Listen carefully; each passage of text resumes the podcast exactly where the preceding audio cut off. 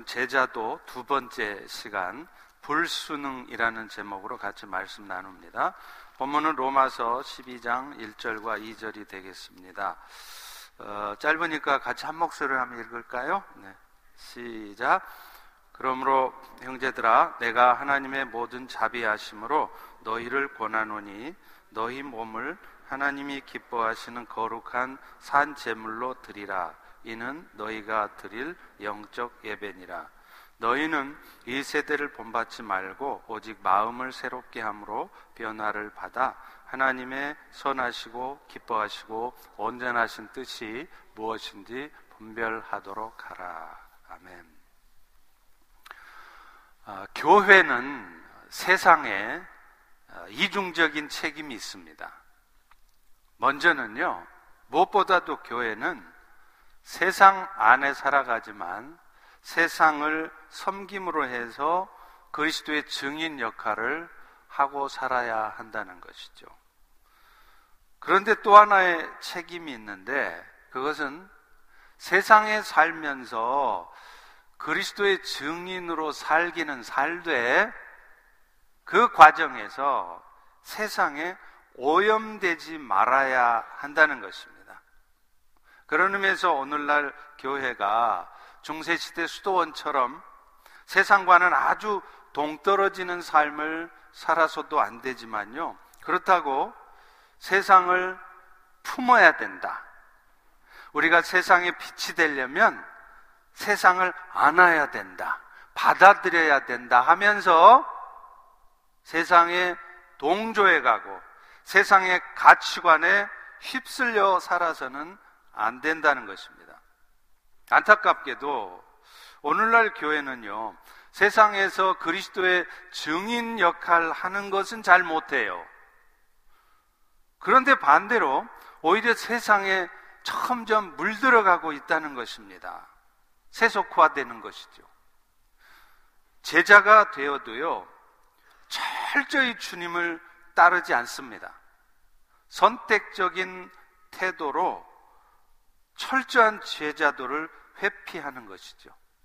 그래서 헌신을 하기는 해요. 그런데 적당히 합니다. 적당히 헌신한 영역을 고르고요.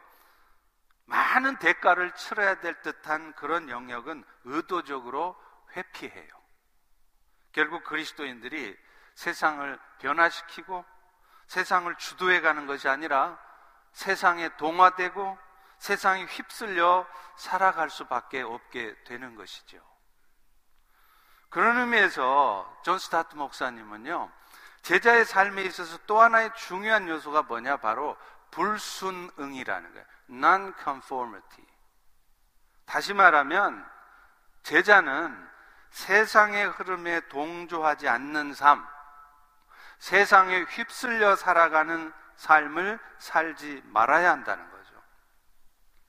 사도 바울도요, 로마서를 쓰면서 오늘 본문의 앞부분인 11장까지는 오직 예수를 믿는 믿음으로만, 그러니까 오직 은혜로만 구원을 얻는다는 것을 말을 한 후에 이제 12장서부터는요, 그 은혜를 받은 자가 어떻게 합당하게 살아갈 수 있는가를 말씀해요. 그런데 그 은혜에 합당한 삶의 출발은 바로 산 제물로 자신을 주님께 드리는 것이다. 다시 말하면 자신의 삶을 하나님 앞에 내어 드리는 것, 이것이 은혜 받은 자의 첫 번째 삶이라는 거예요. 본문 1절을 보십시오. 그러므로 형제들아 내가 하나님의 자비하심으로 권하는데 너희 몸을 하나님이 기뻐하시는 거룩한 산 제물로 드리라. 그렇다면 도대체 어떻게 하는 것이 하나님께 내 삶을 드리는 것일까요? 다시 말하면 산 제물로 나를 주님께 드리는 것일까요? 오늘 보면 2절이 그것을 구체적으로 언급하는데요. 그것은 그리스도인들이 이 세대를 본받지 말라는 거예요. 세상에 동화돼서 세상 사람들과 똑같이 세상의 가치관으로 살지 말라는 겁니다. 다 같이 2절을 한번 읽어보도록 하겠습니다. 시작. 너희는 이 세대를 본받지 말고 변화를 받아 하나님의 선하시고 기뻐하시고 온전한 뜻이 무엇인지 분별하도록 하라. 그런데 여러분, 이 2절 말씀을 잘 이해할 필요가 있어요. 왜냐하면요. 우리 한글 성경에는 이 2절 말씀의 번역이 좀 불충분합니다. 번역이 좀 잘못되었다기보다 여러분들이 오해하게 만들게 번역이 돼 있어요. 이 말씀을 한글 성경으로 읽으면 여러분은 어떻게 이 말씀을 이해하시느냐면 너희가 세상을 본받지 않음으로 해서 하나님의 선하시고 기뻐하시는 뜻이 무엇인지 잘 분별하며 가면서 discern 분별해 가면서 살라 이렇게 이해가 돼요. 그런데요, 이 말씀을 엄밀히 말하면 그런 의미가 아니에요. 이 말씀의 의미가 더 정확하게 다가오는 것이 영어 성경에 보면 더 분명해집니다. 영어 성경에 보면 뒷부분이 이렇게 되어 있어요. Then you will approve what God's will is good and perfect. 직역하자면 무슨 말이냐? 너희 마음을 새롭게 함으로 변화를 받아라. 여기까지는 똑같아요. 근데 뒤가 다릅니다. 그럴 때 너희는 하나님의 뜻이 선하고 온전하다는 것을 approve, 증명할 수 있을 것이라는 거예요. 니들이 분별해서 살아가는 얘기가 아니라 여러분이 세상에 동조하지 않으며 살면 그것이 세상 가운데 하나님은 항상 good and perfect, 완전하다는 것을 여러분이 approve 하는 것이 된다는 거예요. 안타깝게도 오늘날 교회는 세상에 동조하지 않으므로 세상 사람들한테 봐라. 하나님은 항상 good and perfect. 그렇지 않느냐라고 증거하지를 못한다는 거예요. 왜요? 세상의 가치관에 휩쓸려 살기 때문에 그렇습니다. 저는 이 대표적인 예가 수도 없이 많겠지만 우리 그리스도인들이 주의를 소홀히 여기는 것을 통해서 설명하고 싶어요. 왜냐? 주의를 지킨다고 하는 것은요, 우리 크리스찬의 삶의 출발입니다. 그리고 아십니까? 오늘날 서구교회, 유럽교회, 미국교회 다 몰락했잖아요. 그 몰락한 가장 중요한 이유가 뭔지 아십니까?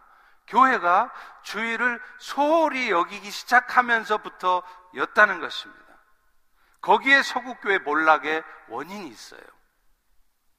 불과 50년 전쯤만 해도요, 주일이 되면요, 대부분의 미국인들은 아이들 손을 잡고 양복을 딱 차려입고 교회로 다 향했어요. 여러분도 이민 일찍 오신 분들은 그 모습이 다 기억날 겁니다. 근데 요즘은요, 너무 달라졌습니다. 특별히 아이들이 학교에서 무슨 activity가 있다? 그러면 주일 예배 빠지는 거 아주 당연한 거예요. 고민도 안 해요.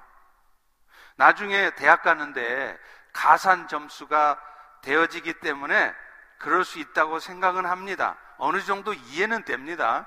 그런데 여러분, 사실 그렇게 해서 여러분의 자녀들이 좋은 대학에 가느냐? 그렇지도 않아요. 왜냐하면 자녀들이 대학에 들어가는 것을 포함해서 우리의 모든 삶이 결국에는 하나님께서 주관하는 일이기 때문에 그렇습니다. 그래서 우리 하나님께서는요, 종종 그런 우리들의 불신앙적인 태도를 경고하기 위해서라도 우리 자녀들은 물론이고 여러분의 삶에 있어서도 아무리 노력하고 아무리 수고해도 오히려 좋지 않은 결과가 나오게 하시기도 하는 거예요. 경험해 보셨잖아요. 또 설사 그렇게 해서 우리 아이들이 좋은 대학에 간다 한들 부모로부터 그런 신앙의 자세를 배운 아이가 여러분 과연 대학에 가서 그 아이들이 제대로 된 신앙생활을 할까요? 아마도 10중 8구는 세상에 휩쓸려 살다가 나중에 졸업하면 돈은 많이 벌겠죠. 근데 나중에요. 자신을 위해서 그렇게 헌신했던 부모에 대해서는 신경도 안 써요. 심지어는 무식하고 못났다고 그 부모를 무시하는 자식이 될 수도 있습니다. 무엇보다도요, 그 자녀의 영혼이 어떻게 되겠습니까? 여러분은 수도 없이 듣잖아요? 우리의 삶이 이 땅이 전부가 아니래매요. 우리에게는 영원한 천국이 기다리고 있다면서요. 우리는 수도 없이 그 말씀을 들었고 그것 때문에 사실 오늘날 우리가 신앙생활을 하지 않습니까? 그런데 정작 여러분의 사랑하는 아이 정말 인류 대학을 들어갔지만 그 아이가 나중에 천국에서 볼 수 없게 된다면 이런 비극보다 더한 비극이 어디 있습니까? 그러므로 오늘 여러분들이 가장 슬퍼해야 될 일은 뭐냐? 여러분의 자녀가 지금 주일 예배를 소홀히 여기고 신앙생활을 소홀히 여기고 심지어는 아예 교회도 안 나가고 있다는 이 사실로 여러분은 눈물을 흘리며 하나님 앞에 기도하고 계셔야 되는 거예요. 과연 여러분 그러고 계십니까? 한국에서 그런 간증을 들은 적이 있어요. 교육대학을 나온 자매가 교사가 되기 위한 시험을 보려고 하는데 그 시험이 주일에 있었답니다. 그런데 이 자매는 아주 신실한 자매였나 보죠. 저만 같아도요. 뭐 주일날 한 번 빠지고 시험 바로 보러 갔을 것 같아요. 그런데 이 자매는 아무리 중요한 시험이라도 주일을 빼먹으면서 시험을 볼 수는 없다고 하면서 그 교사 임용 시험을 포기해요.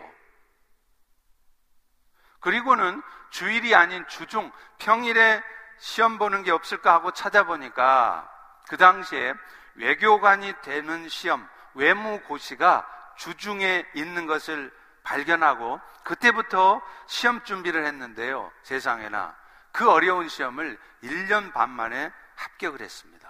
여러분, 꼭 그런 어려운 시험 붙어야 성공한 인생이 된다는 말도 아니고요.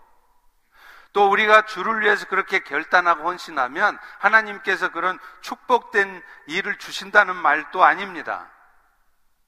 세상의 가치관에 동조하지 않는 삶을 결단하고 살아갈 때 우리 하나님은 그런 사람들을 통해서 하나님의 뜻을 쫓아 철저히 사는 것이 결국은 우리 하나님이 선하시고 온전한 분이라는 것을 증거하게 하신다는 거예요. 그 말을 하려는 겁니다. 주일 지키는 일이 사실 우리 신앙생활의 출발이기 때문에 이 주일 소홀히 하는 일을 예로 들었지만 사실 우리가 살아가면서 얼마나 많은 순간 신앙의 선택을 할지 아니면 세상의 선택을 할지 갈등하게 됩니까? 실제 목회자인 저도요, 저의 경우에도 종종 이런 갈등을 해요.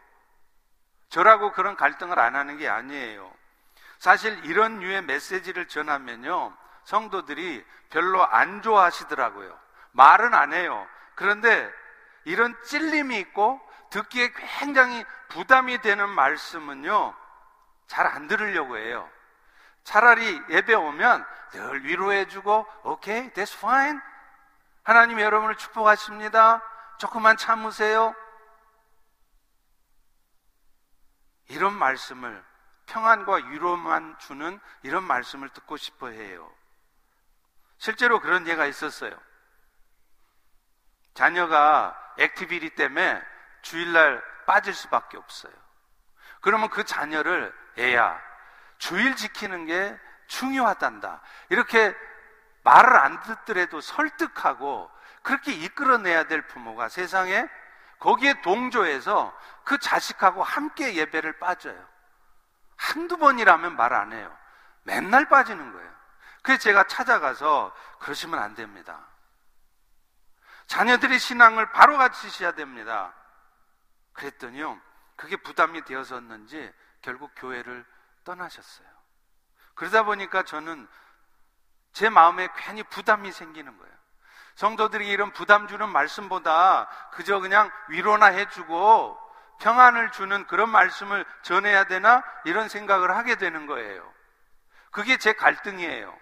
그런데 에스겔 3장 17, 18절은 저에게 이렇게 경고합니다. 인자야, 내가 너를 이스라엘 족속의 파수꾼으로 세웠으니 너는 나를 대신해서 그들을 깨우치라. 가령 네가 악인을 깨우치지 않거나 말로 악인에게 일러서 그가 그 잘못된 길을 떠나서 생명을 얻게 하지 않으면 그 악인도 그 죄 때문에 멸망하게 되겠지만 내가 너에게도 그 악인의 피값을 너에게도 구하겠다는 거예요.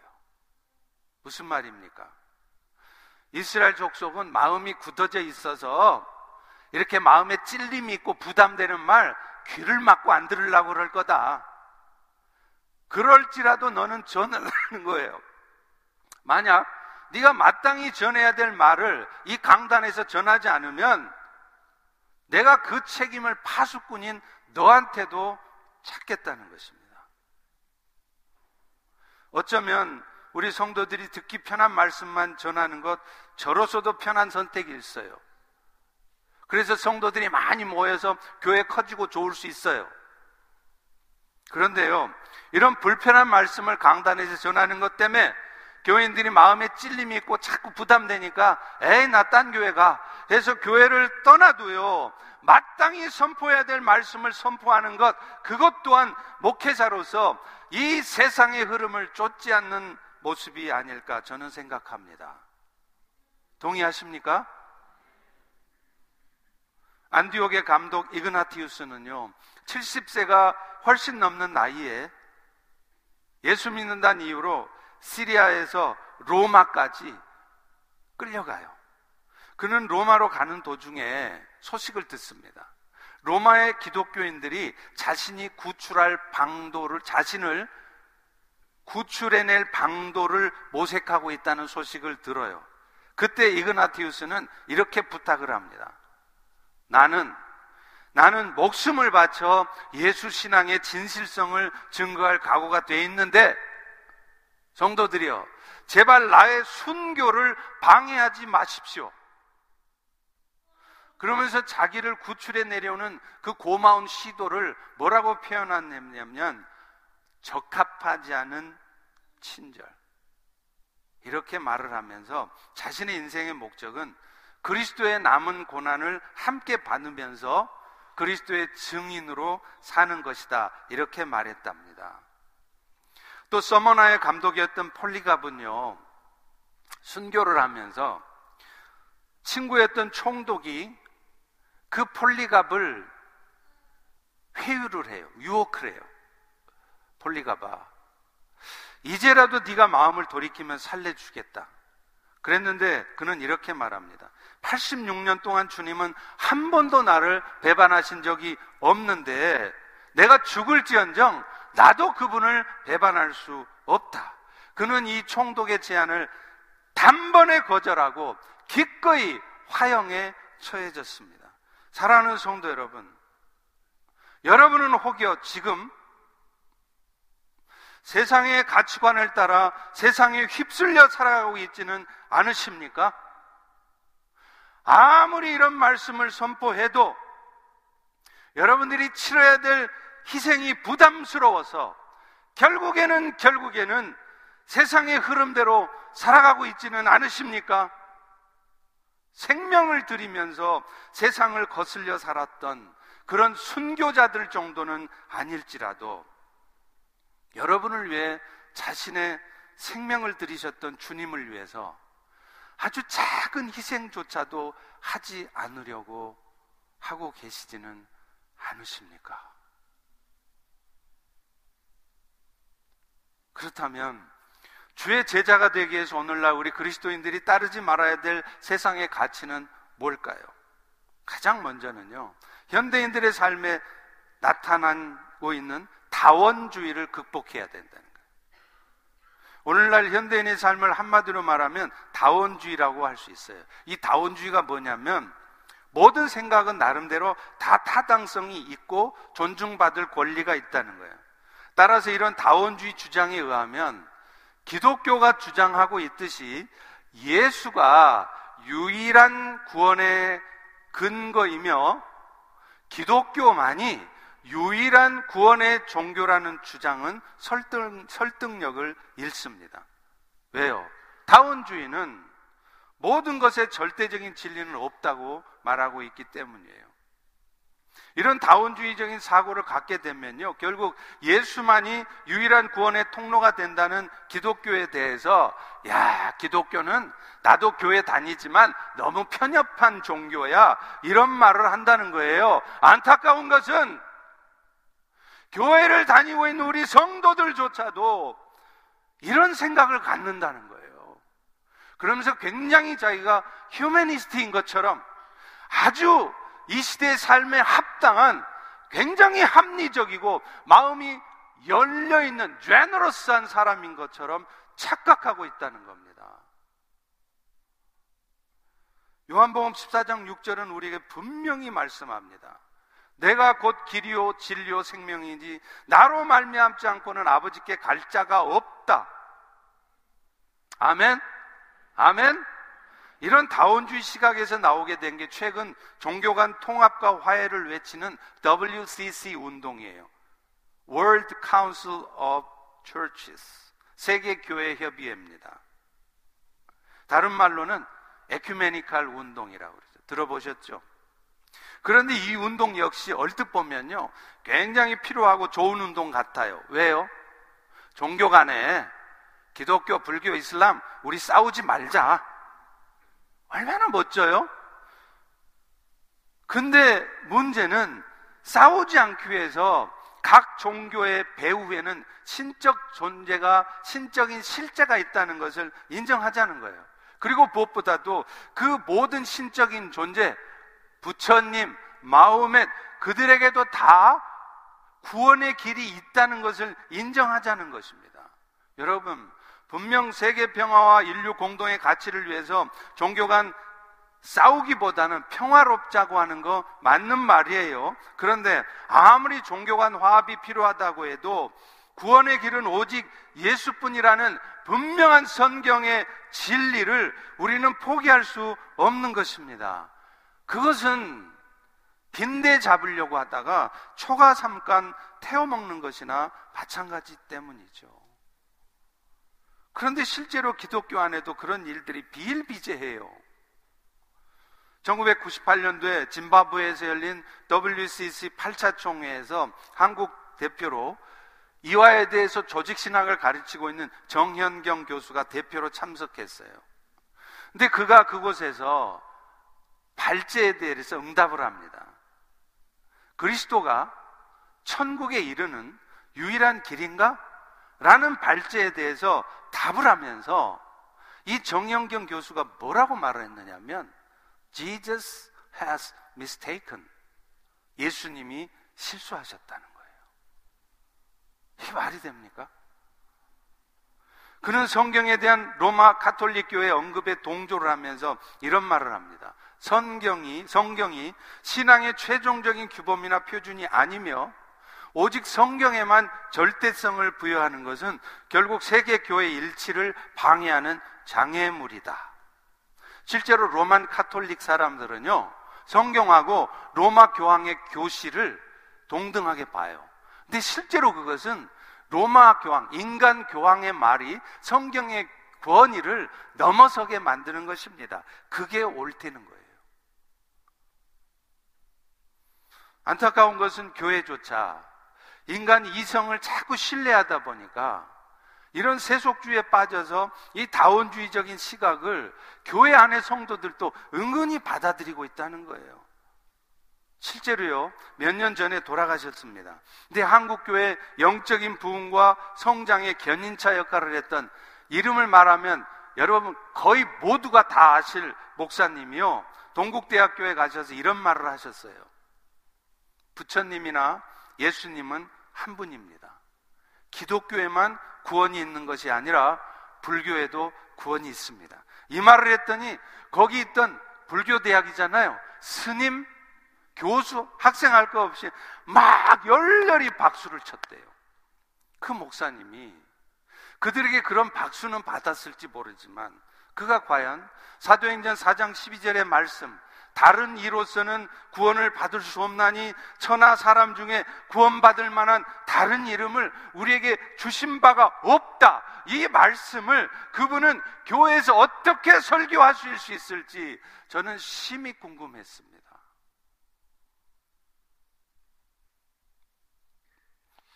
오늘 여러분도 흔히 내가 휴머니스트인처럼 굉장히 제너럴스한 사람인 척 생각하면서 이런 다원주의적인 사고를 갖고 신앙생활을 하고 계시지 않습니까? 그렇다면 여러분은 제자가 아닙니다. 두 번째는요, 윤리적 상대주의가 있어요. 오늘날은 모든 면에서 도덕적 기준이 해이해졌습니다. 상대주의 영향이에요. 상대주의가 뭐냐? 절대적인 진리는 없다는 거야. 따라서 인간의 윤리도 사람의 다양성을 인정하고 문화를 인정해야 된다는 거예요. 상대적으로 보는 거죠. 이 상대주의가 가장 분명하게 나타나게 된 게 뭔지 아세요? 바로 성윤리입니다. 1960년도에 엄청난 성혁명이 일어났어요. 그래서 모든 서구에 프리섹스 이런 것들이 막 엄청나게 일어났어요. 이 성혁명 후에 우리가 그동안 알고 있었던 성 정체성이 흔들리기 시작했습니다. 창세기 2장 24절에 보면 하나님은요, 원래가 사람을 창조하실 때 남자와 여자로 창조하셨고 남자는 그 부모를 떠나서 아내와 합하여서 둘이 한 몸이 되라고 말씀하고 있어요. 남자가 남자와 합해서 한 몸 되라는 게 아니란 말이에요. 그런데 이 가치가 무너졌습니다. 왜요? 윤리적 상대주의 때문이에요. 몇 년 전에 미국의 연방 대법원의 결정으로 이 미국도 동성 결혼을 합법화한 21번째 나라가 되었습니다. 연방 대법원장인 로버츠는 반대표를 던졌대요. 그런데 5대 4로 어쩔 수 없이 통과가 됐습니다. 그런데 이후에 그 결정이 나고 나서 애플의 최고 경영자 팀 쿡, 스티브 잡 뒤에 나온 사람 팀 쿡이 있잖아요. 그 사람이 커밍아웃을 했어요. 나 게이다. 이때부터 미국 사회는 급격하게 동성 결혼을 시인하는 쪽으로 바뀌어갔습니다. 그래서 이제 연방 법원의 결정에 따라서 텍사스 주를 비롯해서 동성 결혼을 그동안 금지해왔던 그래도 보수적이었던 14개 주도 이제는 어쩔 수 없이 동성 결혼을 허용해야 합니다. 안타까운 현실은 미국의 기독교 교단들조차도 점점 그것을 인정한다는 거예요. 제가 얼마 전에 크리스천 뉴스를 보다가 깜짝 놀랐어요. 같은 면에 너무나 대비되는 두 개의 기사가 실렸더라고요. 한쪽 기사는 이거예요. 미국의 PC USA 교단이 있죠. 이 교단이 교인 통계를 내면서 제3의 성, 트랜스젠더, 이런 제3명의 성, 동성애자들을 인정하기로 했다는 기사가 났어요. 그런데 바로 그 옆에 너무나 대비되게 바로 옆에 어떤 기사가 났는데 거기는요, 뉴욕에 유태인 Jewish들 대학이 있답니다. Jewish University가 있는데 그 대학에서 교내에 동성애 클럽을 허용하지 않기로 결정했다는 기사가 나와 있더라고요. 여러분, 이 기사가 PC USA에 대한 기사여야 되지 않습니까? 오바마 대통령이 그 당시에 이 법안이 통과됐을 때 트위터에다가 미국의 승리라고 말했습니다. 여러분, 이것은 명백한 미국의 패배이고 이것 때문에 미국은 앞으로 급속하게 쇠락해져 갈 것입니다. 왜 그런 줄 아세요? 성경과 인류 역사는 한 나라의 파멸하는 가장 중요한 바로미터로 동성애를 들고 있기 때문이에요. 동성애가 성행에 간다? 그건 나라가 망할 징조라는 거예요. 소돔과 고모라가 왜 망했습니까? 동성애 땡에 망했습니다. 로마 제국, 인류에서 가장 인류 역사에서 가장 강력했다고 하는 로만 엠파이어. 이 로마 제국이 왜 망했습니까? 동성애 때문에 망했습니다. 로마서 1장 27절도 경고합니다. 남자들도 순리대로 여자 쓰기를 버리고 서로를 향해 음욕이 불빌릴 듯하며 남자가 남자와 더불어 부끄러운 일을 행하여 그들의 그릇 때문에 상당한 보응을 받았다. 실제로 오늘날 성경의 경고대로 동성애 호모섹스로 인해서 많은 역학상의 문제가 나타나고 있습니다. 오늘날 청소년들 중에 에이즈 걸리는 애들이 있대요.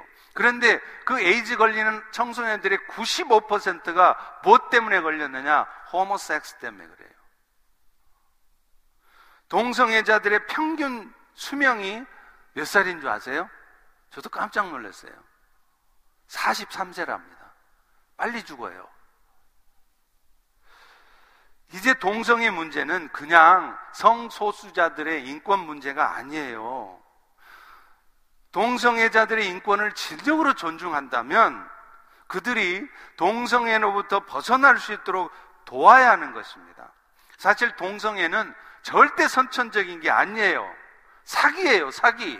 페이크 뉴스예요. 얼마든지 극복될 수 있습니다. 실제로 오랫동안 동성애 가운데 있다가 12년 동안 스트럭을 하다가 마침내 동성애를 극복하고 지금은 동성애자들을 위해서 사역하고 계시는 목사님도 계세요. 요나 목사님이라는 분이에요. 여러분 인터넷에 한번 검색해 보세요. 근데 그분은 지금도 이런 말을 해요. 교회 안에 우리 교회 안에 적지 않은 특별히 젊은 청년들 사이에 적지 않은 동성애자들이 있다는 거예요. 그리고 교회는 그들을 정죄만 할 것이 아니라 그들이 죄 가운데서 돌이켜서 의로운 삶을 살 수 있도록 도와야 된다고 말을 합니다. 실제로 그것이 가능합니다. 동성애는 성적 취향의 문제가 아니에요. 죄라는 사실을 인정하면 그래서 그죄 문제를 해결하신 예수님께 매달리면요. 반드시, 반드시 해결이 됩니다. 그런데 많은 동성애자들은 아예 포기하는 거예요. 선천적인 문제라는 거예요. 우리가 해결할 수 없다는 거예요. No! 실제로 주님께 매어 달려서 동성애를 극복한 수많은 증인들이 있습니다. 그렇다면 이 세상의 흐름에 거슬려서 살아야 될 그리스도인들은 어떻게 해야 됩니까? 여러분 자신이 물론 동성애자는 아니겠죠. 그러나 여러분 혹시 주변에서 이런 얘기들 나오면 다원주의나 이런 윤리적 상대주의, 동성애 문제에 대해서 분명한 여러분의 입장을 안 밝히고 계시진 않습니까? 이런 문제로 인해서 괜히 사람들하고 부딪히기 싫어서 이런 얘기 나오면 동성애 뭐 그럴 수 있지. 이런 애매한 입장을 취하거나 여러분이 이 부분에 대해서 분명한 입장을 밝히지 않고 계시다면 그것이 바로 여러분이 세상에 동조하는 것입니다. 제자가 아니라는 말이에요. 그것 때문에 여러분이 왕따를 당할지언정 분명하게 여러분은 여러분의 성적인 그런 정체성을 분명하게 밝히셔야 돼요. 그것이 바로 세상을 거슬려 사는 제자의 삶입니다. 마지막으로 오늘날 제자가 되기 위해서 우리 그리스도인들이 극복해야 될 또 하나의 주제는 물질주의라는 거예요. 육적인 것 역시 우리 그리스도인의 삶에 중요하죠. 그런데 물질주의란 이런 육적인 것들의 가치를 넘어서서 우리의 영적인 삶이 질식당할 정도로 물질적, 물질적인 것들에 마음을 쏟는 것을 말하는 거예요. 디모데전서 6장 6절부터 10절에도 경고합니다. 자족하는 마음이 있으면 경건이 큰 이익이 될 것이다. 먹을 것, 입을 것 있은 즉, 족한 줄로 알아라. 부자가 되려고 하는 자들은 들으라는 거예요. 부자가 되려고 하는 자들은 들으시라는 거예요. 너희들은 반드시 시험과 올무와 여러 가지 어리석고 해로운 욕심에 떨어질 것이어서 결국은 파멸과 멸망에 빠질 것이다. 왜냐하면 돈을 사랑함이 일만하게 뿌리가 되나니 이 돈을 탐하는 자들은 반드시 미혹을 받아서 믿음에서 떠나게 될 것이며 결국은 그 돈 때문에 맨날 근심하면서 살아가게 될 거라는 거예요. 물질에 마음을 두면 자신도 모르는 사이에 하나님과 멀어지고요. 결국에는 안 그러려고 그래도 나 아니야. 나는 절대 그런 시험에 안 빠져. 그런데 자기도 모르게 그 어리석고 해로운 욕심에 빠져서 결국에는 여러분 스스로를 파멸시킨다는 거예요. 정말로 맞는 말입니다. 실제로 물질이라는 것은요, 필요하죠. 돈이 왜 안 필요해요? 당연히 필요하죠. 그런데 그것 자체가 엄청난 부정적인 힘을 갖고 있다는 것을 아셔야 돼요. 먼저는요, 이 돈은요, 자신도 모르는 사이에 하나님과 간격을 하나님과 멀어지게 만들어요. 신명기 8장 12, 13절에도 이런 말씀이 있어요. 네가 먹어서 배부르고 아름다운 집을 짓고 거주하게 되며 또 너의 소와 양이 번성하며 너의 은금이 증식되며 네 소유가 풍부하게 될 때에 이거 좋은 일 아니에요? 여러분의 목표이죠? 근데 그 다음 말을 보세요. 뭐라 그럽니까? 그러면 네 마음이 교만해질 거래요. 네 하나님 여호와를 잊어버리게 된다는 거예요. 물질이 풍요해지면요. 여러분의 악한 본성은 자신도 모르는 사이에 하나님을 잊어버리고 세상을 즐기게 돼 있다는 거예요. 저는 실제로 수도 없이 그런 예를 봤습니다. 그래서 제가 목회자로서 교인들 개업 예배 가면 무슨 축복 기도를 하겠어요? 하나님, 우리 집사님 가게가 망하게 해주세요. 그러겠어요?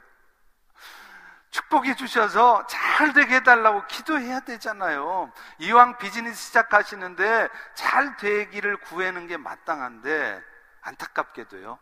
막상 비즈니스가 잘 되면 10중에 8, 9은요. 하나님 주신 그 축복을 가지고 하나님을 위해서 열심히 쓰고 더 힘을 내어서 주를 위해서 헌신하는 것이 아니라 그 반대가 돼버리더라고요. 나중에는 헌신은커녕 주일 예배도 안 드려요. 그런 예를 수도 없이 봤어요. 그러니까 그런 축복 기도 하기가 겁나는 거예요.